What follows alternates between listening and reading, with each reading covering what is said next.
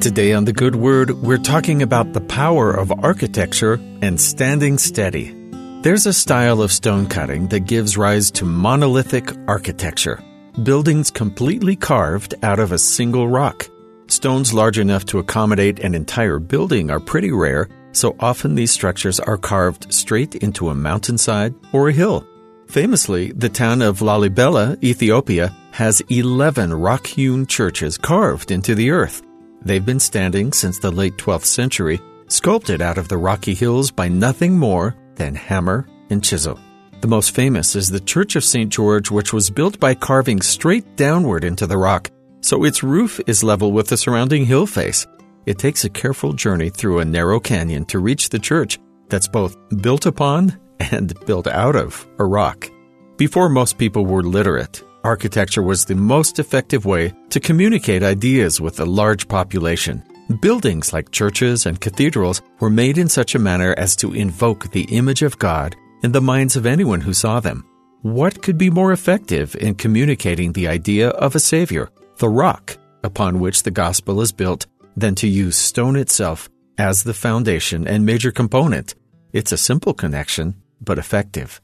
The Lord refers to himself as the rock in several passages of Scripture, always talking about being the foundation that we and the church should be built on.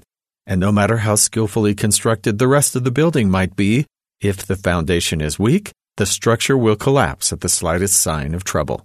That's why we're asked to build ourselves on the steady rock, the steady foundation of our Redeemer, which allows us to weather anything we might face.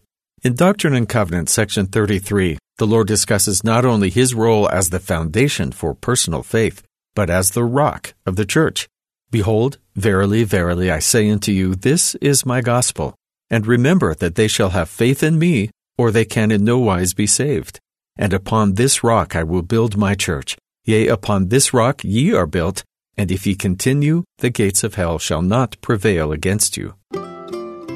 Our Savior has to be the rock of our personal conversion in order for that change of heart to become permanent.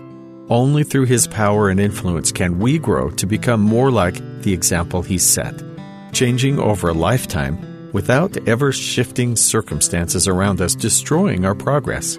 If we want to reach the great heights that God has planned for us, then we need to have a steady place to build on. Our faith in Jesus can be that foundation in the same way that His gospel is the foundation of the church. Our lives are filled with many pursuits and even aspects of our worship that can occupy our attention. But we should always remember the importance of the fundamentals we're rooted to. Only then can we be built to last, built on the rock. And that's the good word.